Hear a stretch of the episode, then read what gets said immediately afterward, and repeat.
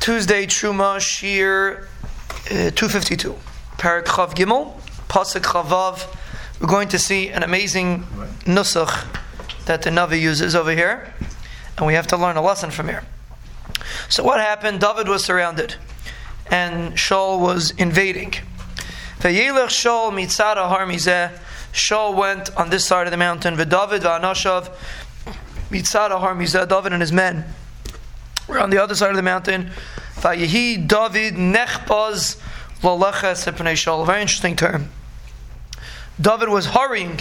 He was hurrying to try to get away from Shaul. So a little bit, it gives a little bit of a mashmos that David either got stressed or akapanim he demonstrated physical stress, and he was nechbaz lalachas. And the Torah makes an importance for us to, to stress that that he was hurrying to run away from Shaul. Now Chazal don't say it was a taina on David, but seemingly that would have been maybe that was considered the proper ishtadlus.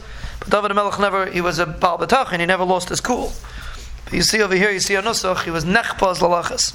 He was he hurried to, to run away from Shaul. Shaul v'anashav oitrim el David. Shaul and his men oitrim. Oitrim is like a of an atara. They surround like an atara surrounds the head. They surrounded David v'anashav l'safsam. They surrounded David to grab him. And then we see a very interesting story. Then we see the gadlus of Shaul.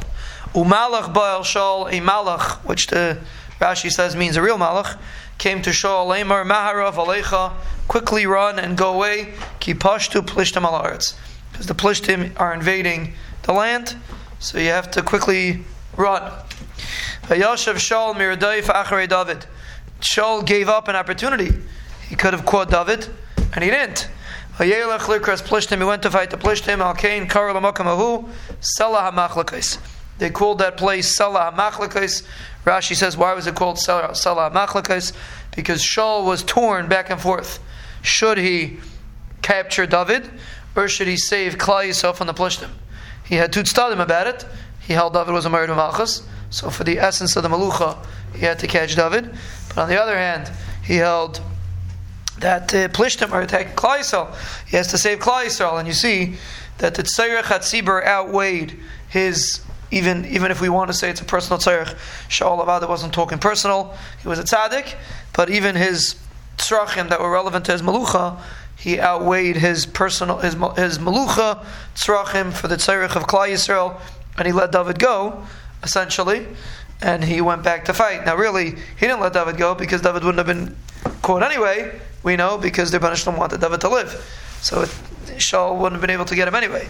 But in Shaul's mind, he he was understanding that he was giving up for David, and you see the important, you see the chashivas of Shaul, that he was a, you see his tzidkis, that even though in his mind this was the correct thing to do, to chase David, but he was not willing to give up to save Klal Yisrael in order to catch David.